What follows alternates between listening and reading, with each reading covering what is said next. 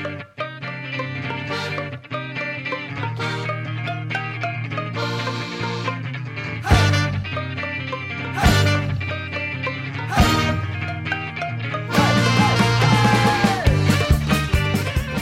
och välkomna till ett nytt avsnitt av Resepodden Tur och Retur. Vi skriver avsnitt 23 och idag ska vi prata om Grekland. Som gäst idag har vi Marcus Olsson som driver bloggen MittGrekland.se.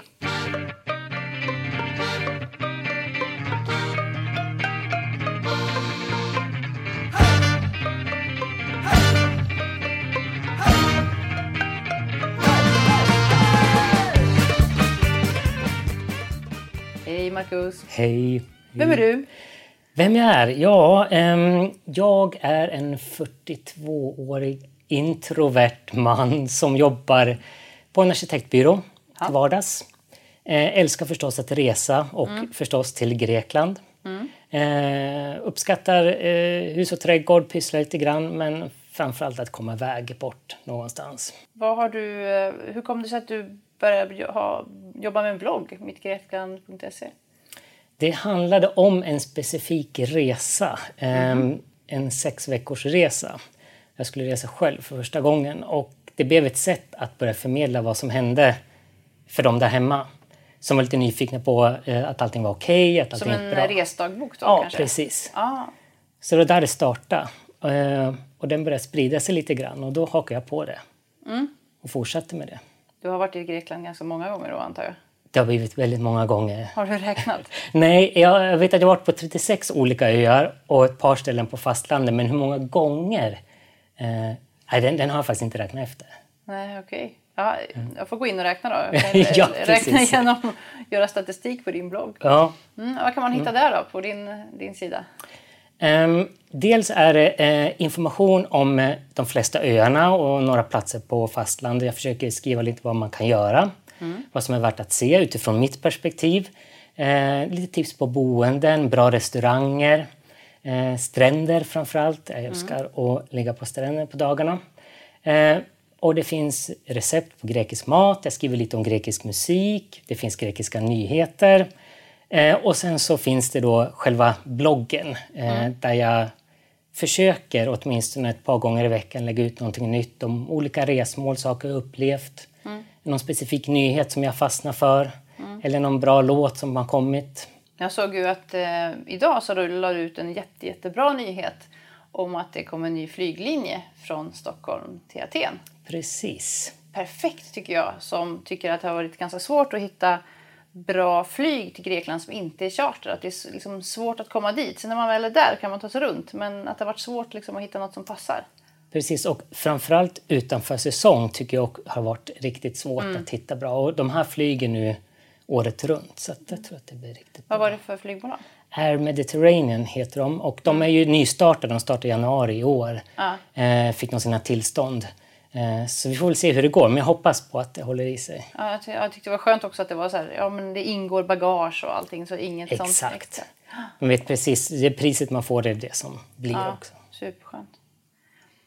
Hur började din kärlekshistoria med Grekland då? Hur kom det så att det blev Grekland så blev det din grej? Det började med en liten förälskelse och det var nog 2006 tror jag. Då var jag och ett par vänner som drog iväg på en charterresa på hösten. Vi kände att vi ville komma iväg. Det har varit en dålig sommar om jag minns rätt. Alltid en dålig sommar. Ja, precis. Så vi sökte efter någonting bättre. Och då hittade vi bra priser i Kreta. Jag kan säga att då fastnade jag inte för Kreta. Men däremot så fick jag en bild av att det fanns en ganska stor övärld att ta del av. Så att året efter blev den första öluffen. Och då blev jag förälskad. Som sen har utvecklats till kärlek kan man säga.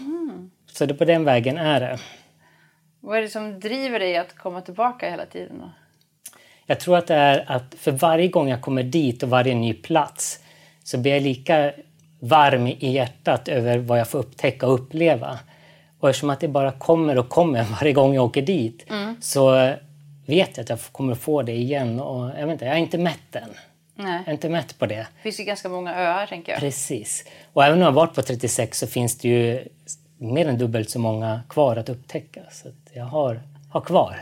En hel livstid kvar. Ja, precis. Och vara i Grekland. Och sen ska man inte glömma fastlandet heller. Det är ju ganska oupptäckt för mig. Så att det har också jättemycket jag vill se. Jag var på en resemässa nu i våras och pratade med flera stycken av charterarrangörerna. Det var ju Wing och Apollo och TUI och flera av de här. Och de pressade ju ganska hårt på Grekland som någon slags comeback-destination nu. Och man får väl säga att resandet till Grekland måste ju ha gått ner en hel del i och med den ekonomiska krisen. Och kanske till och med att flyktingkrisen påverkade det. Vad är dina upplevelser av det? Jag har ju faktiskt varit med under hela resan och varit i Grekland 1-2 gånger om året under de här åren. Det man märkte när krisen kom och när den var som värst där i början, den ekonomiska krisen, så märkte man ju framförallt när man kom till Aten att där hade det blivit mycket tuffare. Många fler uteliggare, många fler tiggare. Kanske också att det liksom gick ner lite grann, att många slog igen sina butiker, det blev rätt nedgånget och så. Men när man kom ut till öarna då så märkte man inte särskilt mycket, för många öar klarade sig rätt bra själv, utan det är på fastlandet och i Aten som jag tror de hade det tuffast. Så det var ju många som då i början var det 2012. Där man gick ut i svensk press om att det gick inte att få ut kontanter i automaten. Man måste ta med sig kontanter, om det var någon stackars man som tog med sig hela resekassan på 10 000 bevrånad direkt och sådana där saker.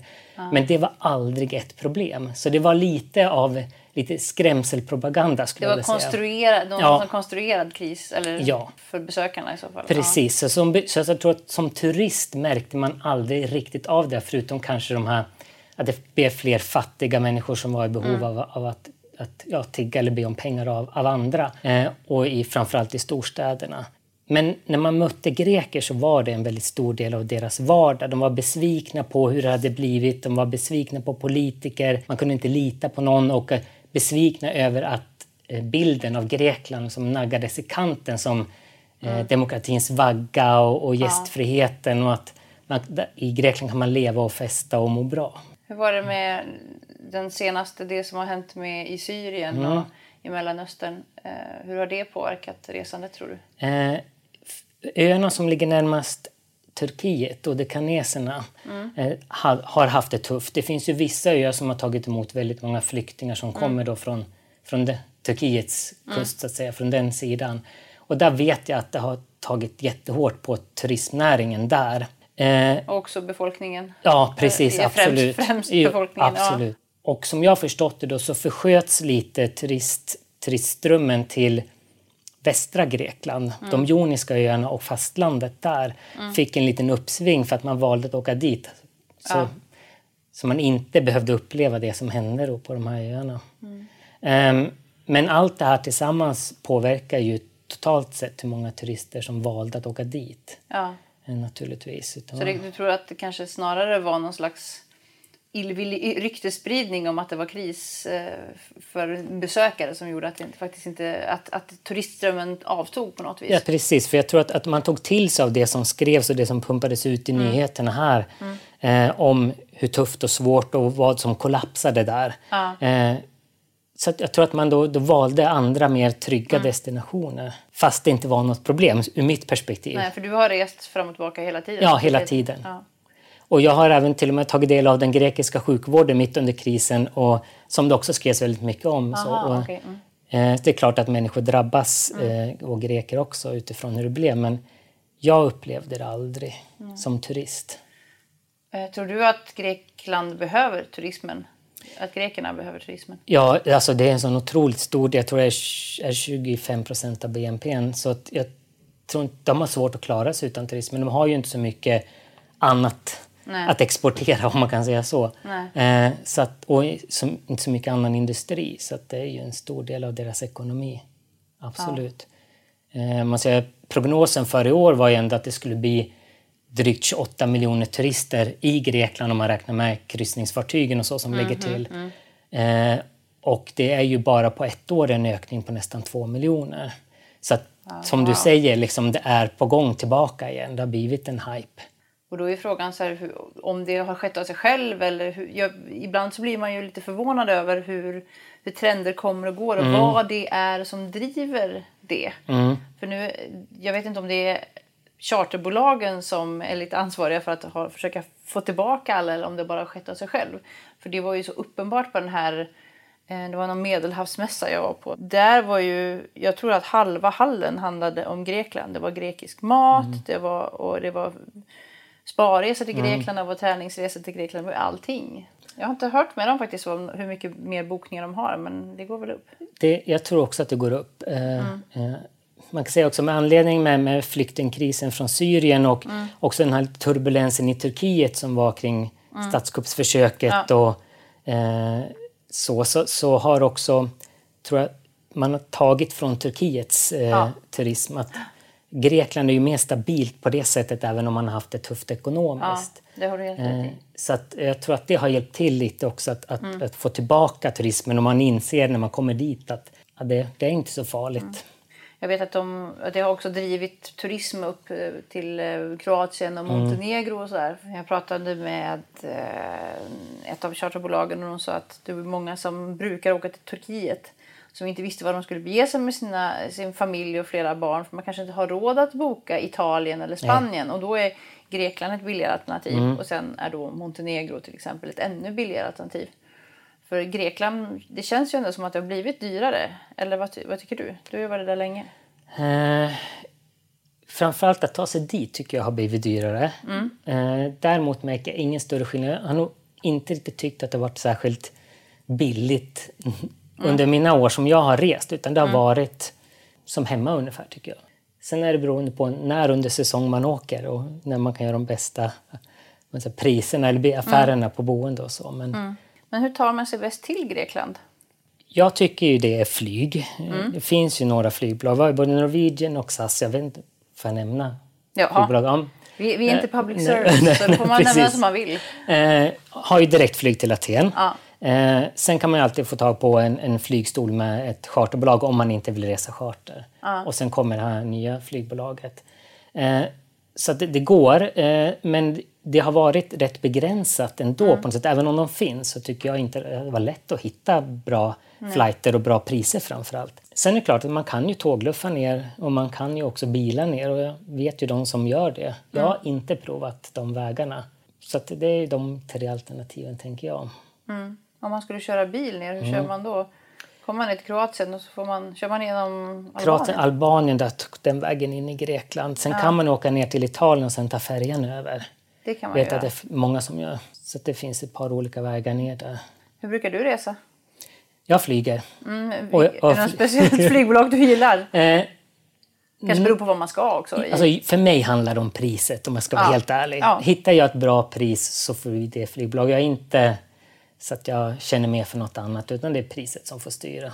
Och tiden naturligtvis.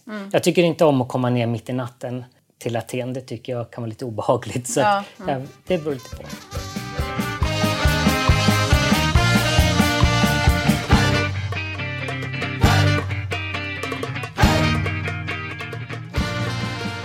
Hur tar man sig runt då? Öluffen har ju alltid varit populär. Det kanske den fortfarande är. Det tror jag att den är, och det jag vet, eller det jag fått höra och tagit del av, det är ju att många som öluffade på 70- och 80-talet har nu börjat gå i pension och vill återuppleva den typen av resa. Så att de som öluffar är idag, tror jag, också ett litet äldre klientel kanske än för ett antal år sedan. Så att när jag är ute så möter jag alla typer av människor, alla kategorier, alla åldrar. Sen har jag... vid nästan varje resa också nyttjar inrikesflyget som också är väldigt väl utbyggt mellan öarna. Och det är ett väldigt snabbt och smidigt sätt att ta sig mellan ögrupper till exempel. Där det kan vara lite svårare att hitta båtar som tar sig mellan ögrupperna. De går i regel inom samma ögrupp. Och där kan du också hitta riktigt bra priser om du är ute i god tid. Så att det är inte alltid är det dyrare än att åka båt. Hur bokar du de flygresorna? Är det per bolag du är då? Eller går du in på någon av de här, flygbokningssajterna som vi kommer åt härifrån?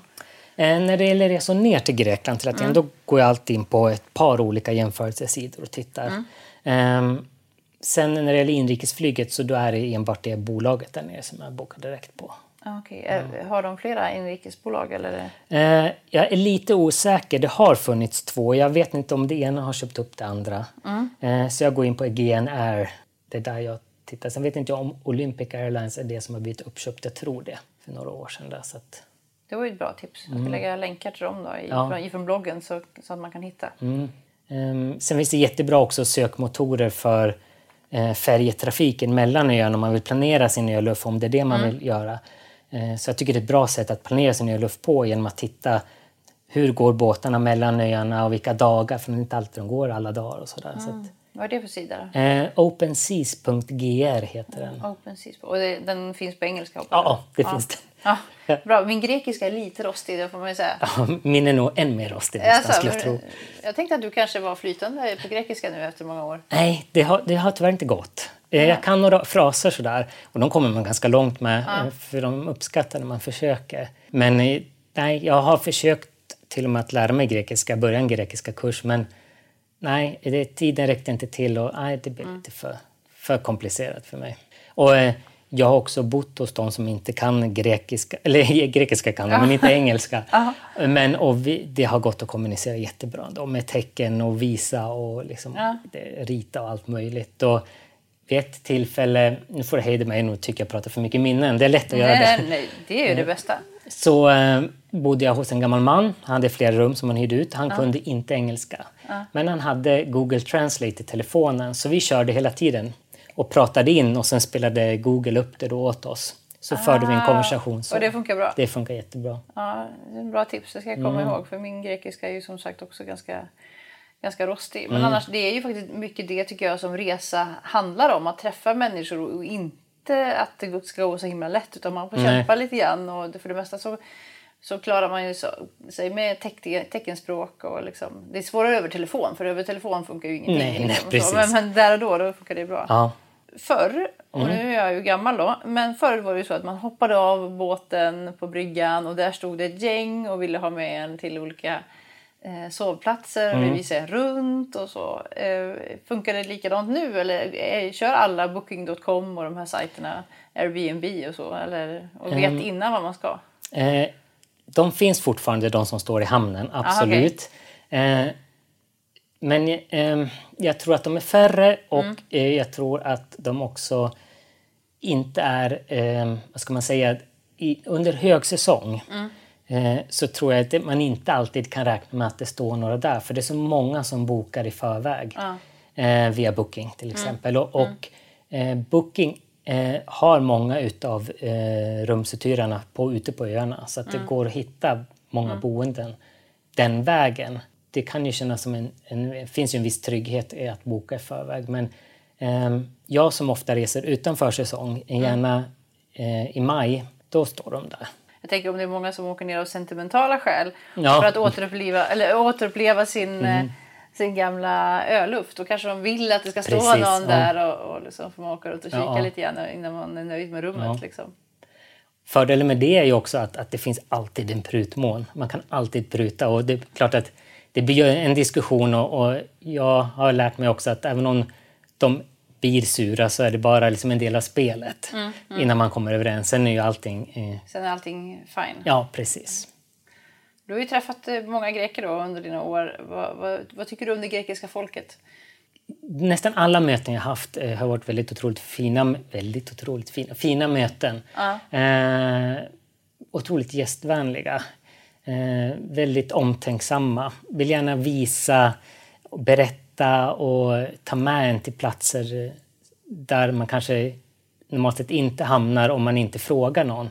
Det kan vara lokala restauranger eller platser eller stränder, små stränder som inte kanske ens finns med på kartan och sådana saker. Så att, de är väldigt stolta över sitt land. Ja, precis. Stolt över landet, maten, kulturen.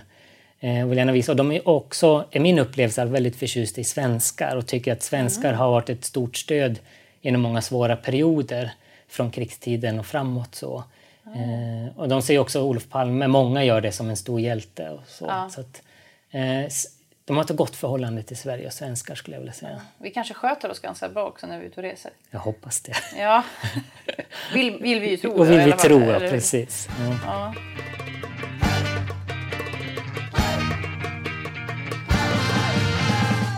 Har du några favoritöar, favoritdestinationer och smultronställen? För mig är det så att det nästan alltid blir så att på varje plats jag kommer så är det min nya favoritö. Men det finns ju några som på något sätt ändå stannar kvar hos mig på ett lite mer kärleksfullt sätt. Och det är ju en liten ö som heter Antiparos som ligger i Kykladerna bredvid Paros som är den större ön. Där. En väldigt liten ö, en otroligt fin liten huvudby. Men egentligen bara en enda gågata där allting ligger. Sen förgrenar det ut sig naturligtvis. Och jag tror att det handlar mycket om mitt mående den gången jag var där första gången. Behovet av återhämtning och vila och lugn och ro. Och det fanns det verkligen där. Så dit har jag återvänt flera gånger. Sen har jag också en ö i samma ögrupp som inte ligger så långt från. Det är Naxos, och jag tror, som kanske många har varit på. Otroligt fina stränder. Och jag som gillar att vandra, de har otroligt fina berg och vandringsleder. Så där trivs jag också väldigt bra. Sen gillar jag ofta de här riktigt små öarna som inte drar till sig så mycket turism, men som ändå liksom har hittat att det går att leva på turismen, så de har börjat jobba med det på ön. Men att komma dit och man kan gå runt ön på en dag och sådär, det är sånt gillar jag. Vilken är den minsta ö du har bott på? Jag tror att det måste vara... Kofonissi är väl en av de minsta jag varit på.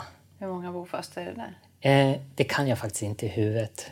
Men det är en samling hus då? Eller? Ja, alltså, där har ju så att turismen kommit ganska starkt.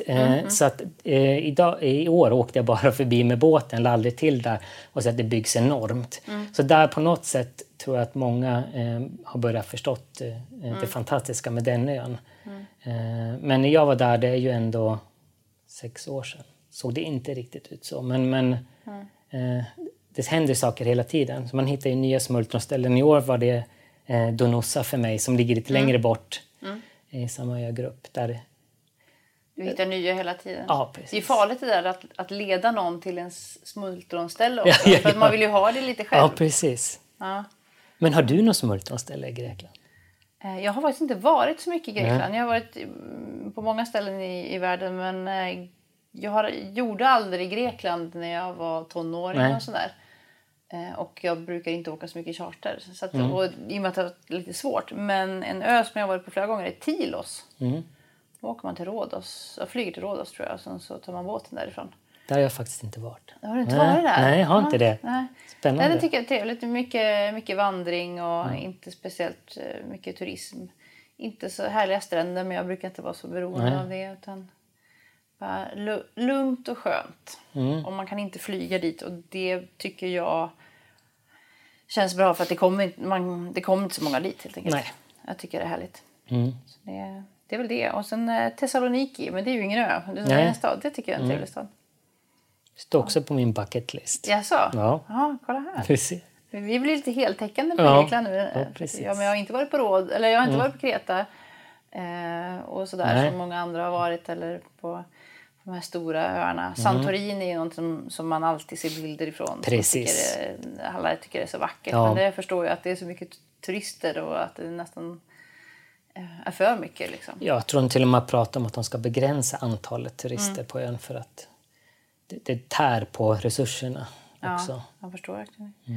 Och apropå det här med överturism då, och så, har du några besvikelser eller någonting som du tycker är turistfällor eller som är överturistat i Grekland? Egentligen har jag inte det. För att jag åker alltid dit med inställningen att jag kan hamna i det på något sätt. Och när jag gör det så tänker jag bara, Så var det med det, och sen viker jag av in i någon gränd eller någonting och hittar någonting annat.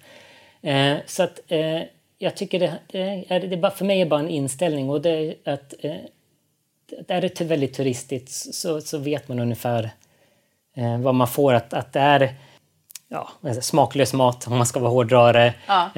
Kanske lite höjda priser, det är krimskrams och så. Men det är lätt att ta sig bort från det. Det är bara att vika av in i gränderna så hittar man annat där. Man behöver inte... Man behöver inte bo beachfront alltid. Nej, precis. Nej, så jag har ingen riktig sån där varken besvikelse eller turistfälla. För att det är många av sevärdheterna i Grekland är ju fornlämningar och, från antiken och så. Och det är ju så här, det är ju vad det är på något sätt. Och det tycker jag inte är så, här, så upphåsat heller. Utan är man intresserad av det så tror jag man får sitt där. Det var kul att höra. För det var ganska nyligen som jag gjorde Jag gjorde ett inlägg i samband med att Per J. Andersson från Vagabond var i tv och pratade om överturismen. Att det är många städer som har problem. Det är Amsterdam och Barcelona. Mm. Och själv tycker jag Rom kunde vara en jättetrevlig stad om det inte var så att alla sevärdheter är faktiskt fulla med människor hela tiden. Och så. Men just Grekland hör man inte så mycket om. Det är väl Santorini då som jag har hört tycker att det är, lite, att det är maxat med turister nu. Precis. Men det är tur. Sen är det klart när man är i Aten och går upp på Akropolis så då är det ju liksom tillsammans med ett x antal andra men även det man får kanske räkna med det är som när man är i Pompeji men man måste ju ändå dit. Eller? Ja, precis. Det finns en slags magi där som jag tycker man ska uppleva.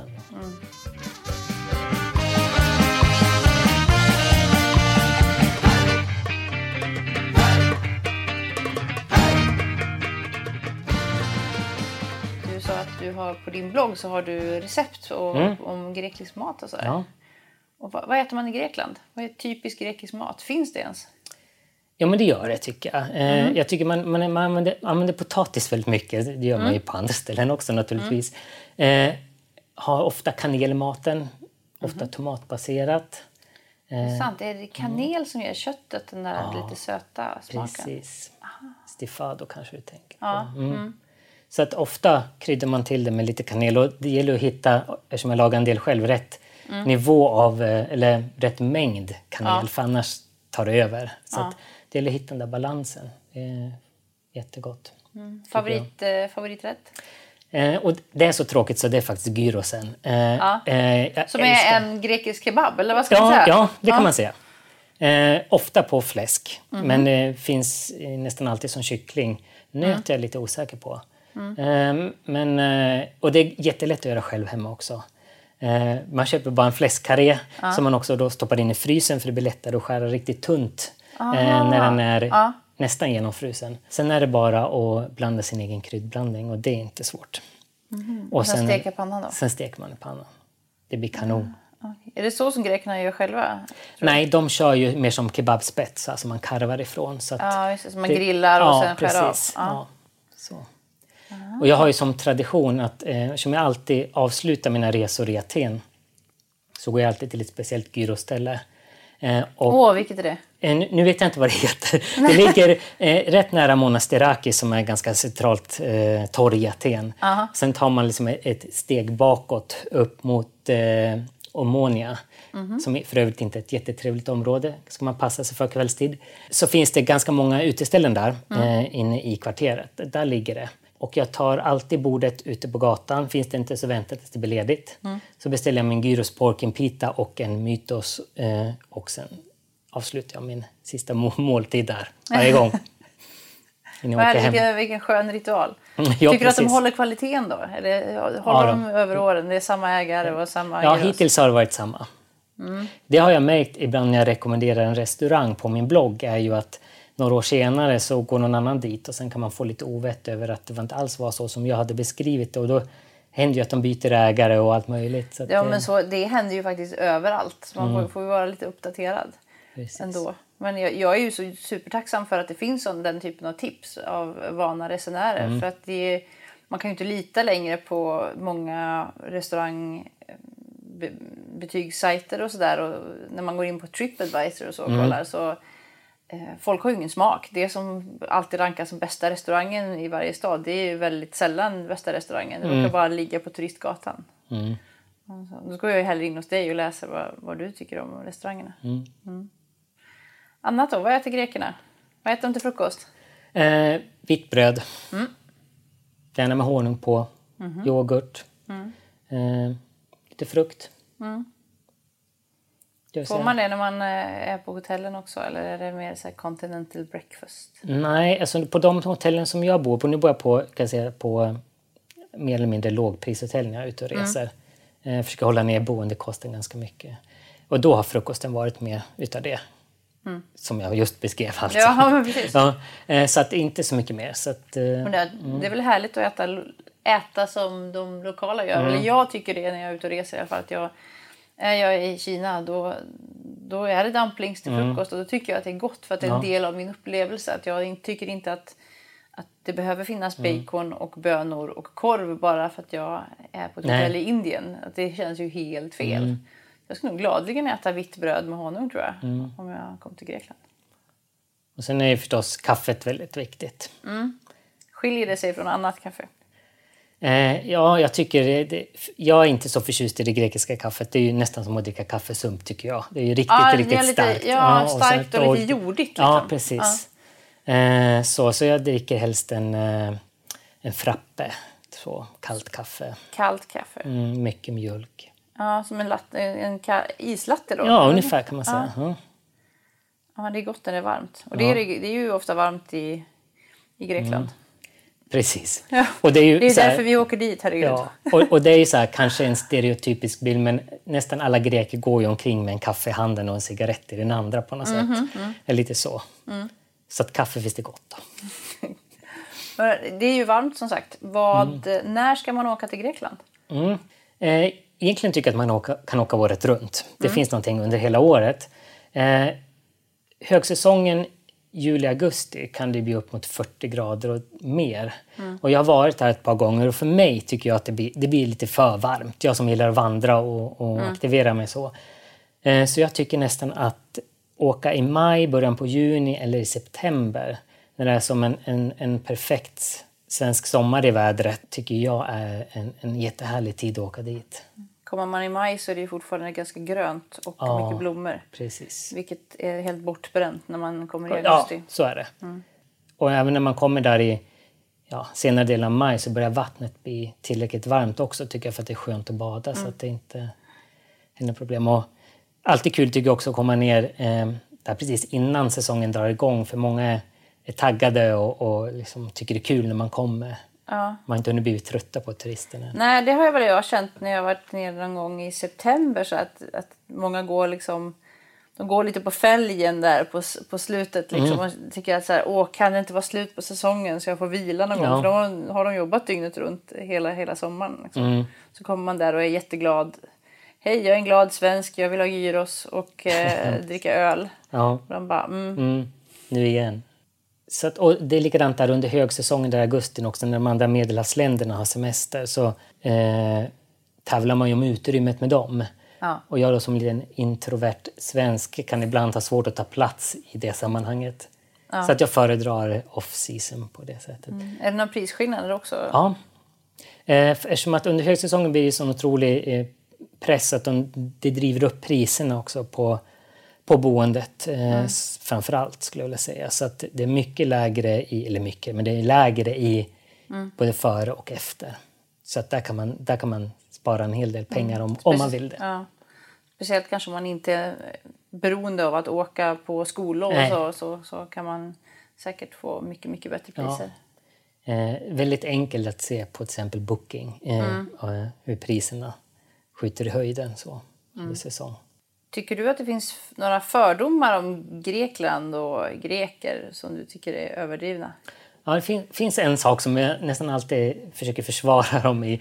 Och det är, tycker jag, att man ofta ser greker som lata. Ja. Man går i pension tidigt, man är lat, man jobbar inte särskilt mycket. Mm. Men det är inte alls min bild. Jag vet att det har funnits vissa yrkeskategorier som har gått i pension i 40-årsåldern. Men det är ju ett minne blott numera. Men... eftersom så otroligt många jobbar inom turistnäringen. Och de jobbar ju mer än 8 timmar om dagen, kanske 12 timmar om dagen, om ens det räcker. Och de stänger ju inte bara igen om de tycker nu ska affären stänga klockan 6. Utan de jobbar ju på tills det inte finns mer jobb så för den dagen. Så, att, så mycket som de jobbar och sliter, det tycker jag inte riktigt förmedlas alltid. Nej. Kanske har med säsong att göra också. Att, är det turistsäsong om man har möjlighet att att tjäna pengar på turismen, då får man ju jobba så länge turisterna är där, och då handlar det mycket om att man får jobba många långa timmar, kanske annorlunda i januari, då har man möjlighet att vila på ett annat sätt. Om man då jobbar i turistnäringen, vilket ju naturligtvis inte alla gör. Så. Nej. Jag tyckte det var intressant, för jag var i Thessaloniki på ett litteraturevenemang, och där var det ganska många studenter, och det här var i samband med krisen. Den ekonomiska krisen, den slog på riktigt, och då frågade vi dem om vad de tyckte om det här med att deras föräldrar inte har betalat skatt ordentligt och sådär, att hela Grekland är satt i skiten, och vad tycker ni att vi ska göra då? Och då trodde jag i min enfald att de skulle säga nej, men nu ska vi vara solidariska här, och nu ska alla jobba, och nu ska vi betala skatt, och så att vi får ett fungerande samhälle. Men det var inte alls det svaret jag fick, utan det var så här: nej, alla är dumma. Vi ska göra väpnad revolution. Nej, okej. Ja, eller så börjar ni betala skatt. Och de bara, nej, alla är dumma. Nu ska vi ha revolution. Så jag bara, det var väl ungdomligt oförstånd. Ja. Men det kändes ändå som att, oj och nej, inte en generation till som tänker att det ska ordna sig av sig själv. Liksom. Det kommer det liksom inte att göra.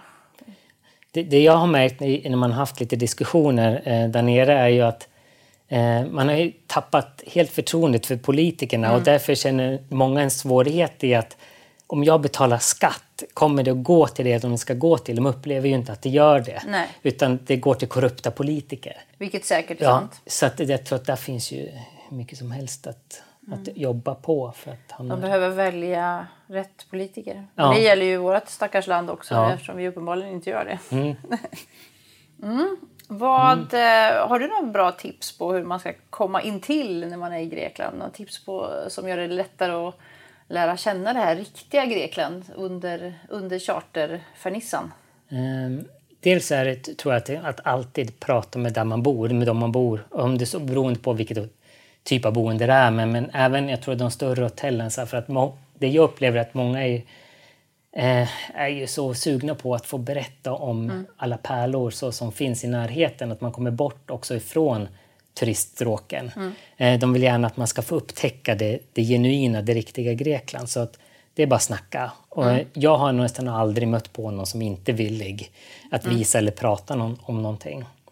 Kommer man till rätt ställe då, eller kommer man till deras kusins restaurang? Det behöver inte vara dålig restaurang. Nej, precis. Oftast handlar det på något sätt att de har någon connection. Så är det säkert. Om det så är grannens brors syster. Ja. Liksom så. Eller så. Men jag tycker ändå liksom att i regel så då hamnar man på en restaurang dit grekerna går oftast. Som blir en annan upplevelse än om du sitter på den stora turistgatan där de bara serverar tzatziki och moussaka. Sen är det ju, tänker jag också, bara att det är alltid också att oavsett vad man är, sväng av, gå in i gränderna. Det är ju i regel inget farligt, skulle jag vilja hävda. Och upp, är det säkert? Så. Har du blivit rånad en gång? Ja, det har jag ju blivit. Eller rånad, det var ficktjuv. Lite oförsiktighet på tunnelbanan. Men det är enda gången. Det kan hända var som helst. Ja. Jag har aldrig blivit rånad på det sättet. Det är aldrig någon som har kommit fram till mig och försökt varken slå ner mig eller ta någonting så. Det har aldrig hänt. Men å andra sidan så är jag ju inte, eftersom jag reser väldigt mycket själv, så är jag ju inte ute sent på nätterna i Aten till exempel. Nej. Jag tar min middag och sen drar mig till hotellrummet. Så. Har du något drömresmål i Grekland som du har kvar? Ja, det har jag. Det finns ju så otroligt mycket jag vill se. Men det finns ett ställe som jag hela tiden fundera kring, och det är med reservation för uttalet Meteora. Meteora kanske vissa säger. Och det är ju i norra Grekland, kalkstensberg som ser ut, om du har sett Avatar-filmen, de svävande bergen där, det ser ungefär ut så. Så det är ju kalkstensberg som då har formats genom åren, så att uppe på de små topparna, man ska säga, som man byggt kloster och allt möjligt, det ser helt magiskt ut. Så Hur tar man sig dit då? Jag tror man flyger till Thessaloniki och sen så finns det någon buss upp dit. Aha. Det låter som någonting man måste ha på sin bucket list. Ja, det tror jag. Mm. Eller tror jag, det ska man ha. Det ska man ha. Det, på din lista. Det går också turer ifrån Aten har jag sett. Så att man kan anordna turer därifrån. Men då är det fler dagars tur för mig att man måste sova kvar där uppe. Mm. Men ja, det finns ju så här otroligt mycket YouTube-filmer därifrån, och tittar man på det så blir det så här att man blir som ett fantasilandskap. Mm. Visst har YouTube blivit ett sånt jättebra verktyg när man är intresserad av ett resmål. Ja. Jag brukar ju vara inne på, jag kanske köra Google Maps och Street View, och jag brukar ofta så här köra omkring i städer jag ska till för att veta lite grann hur det ser ut och sådär. Men YouTube är nästan viktigare för mig nu än att gå in på TripAdvisor eller någonting för att kolla olika resmål eller olika boenden och sådär. För man får en sån himla, det finns massor med människor som lägger ut små filmer så här, min dag i Shanghai. Precis. Och sådär. Ja. Nej, det är ett jättebra verktyg. För jag brukar alltid göra lite research också på de öarna innan jag tar mig dit. Och alltid titta på filmerna. Har du något annat drömresmål i resten av världen då, tror du? Ja, jag tror jag har haft ett sedan ganska ung ålder. Och det är att åka till Japan när körsbärsträden blommar. Det har jag liksom föreställt mig ska vara helt fantastiskt. Och det blir lite så här, Nangiala-känsla. Att kunna, när de här blombladen faller från träden. Och, nej, jag vet inte, jag har fått för mig att det måste vara någonting väldigt häftigt. Så att det finns hos mig. Får du byta ut den grekiska våren mot den japanska våren? Precis. Ja, kanske blir svårt det. Ja, precis. Men någon gång vill jag dit. Mm. Det skulle vara jättehäftigt också att uppleva en helt annan kultur liksom, på det sättet. Den japanska kulturen. Mm.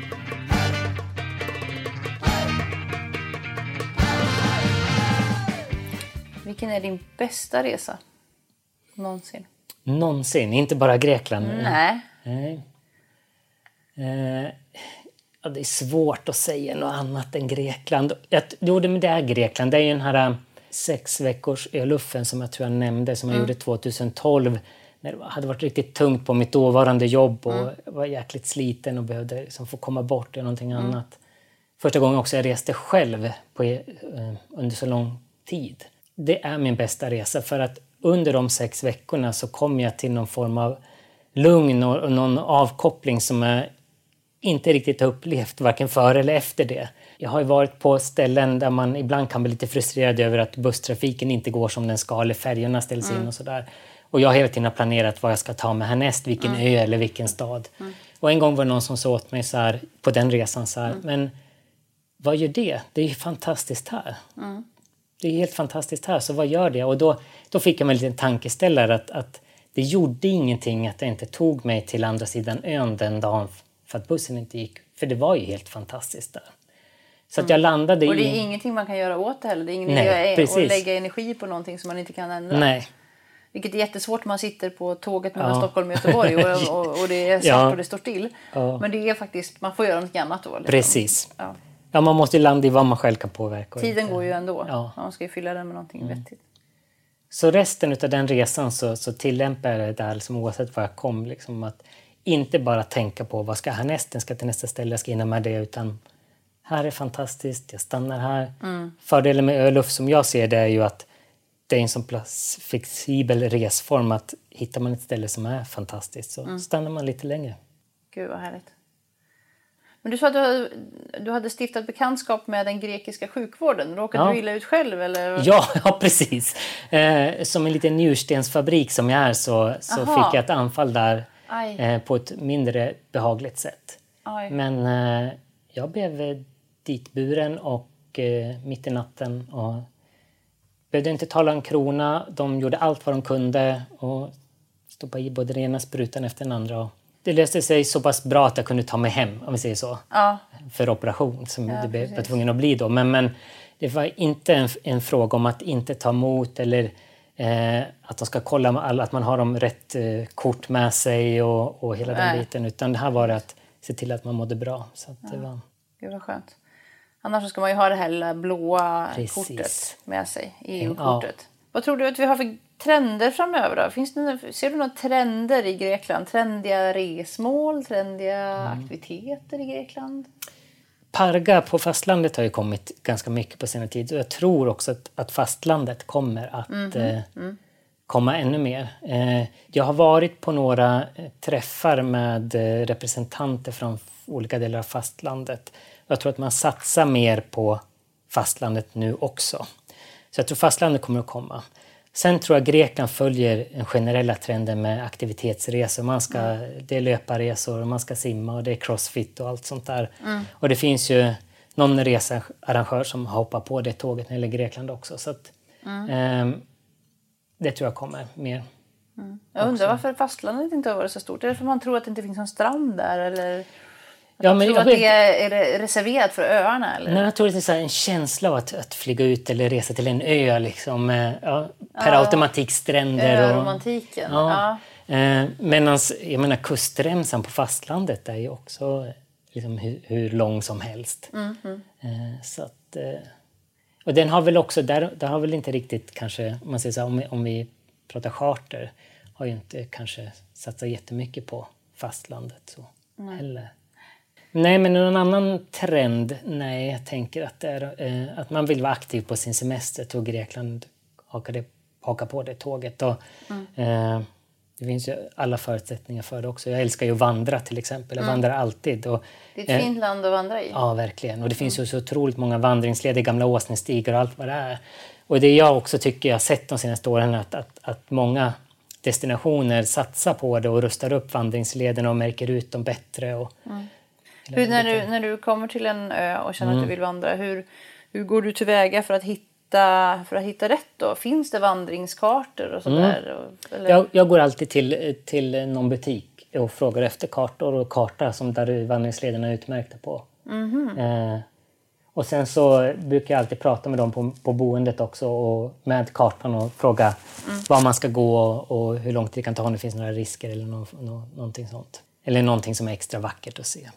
Kollar du någon vandringssajt också? För det finns rätt många sådana online nu, men där man kan mappa sina best walks och sånt där. Nej, det gör jag faktiskt inte.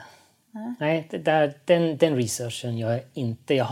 Du litar mer på lokalbefolkningen, de vet. Ja, precis. Ja.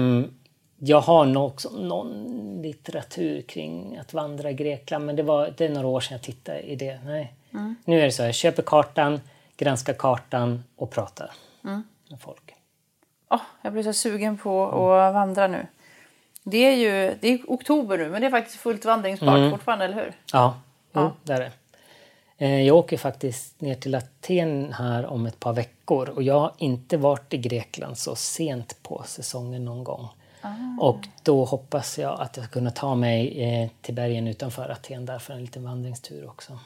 Roligt. Och det kan vi läsa om på din blogg, är jag helt säker på. Ja, precis. Där kommer det att komma. Ja. Och det är då MittGrekland.se som stämmer Marcus skriver på. Och jag hoppas att ni som lyssnar också går in där och kikar. Lagar lite mat. Fina bilder har du där. Tack. Jättemycket fina bilder. Tack. Det är då man blir super... Det är det som är så konstigt med att man har en resepodd. Man pratar om resor, men man ser inte så mycket resor. Men allt är bara en googling bort. Så. Ja.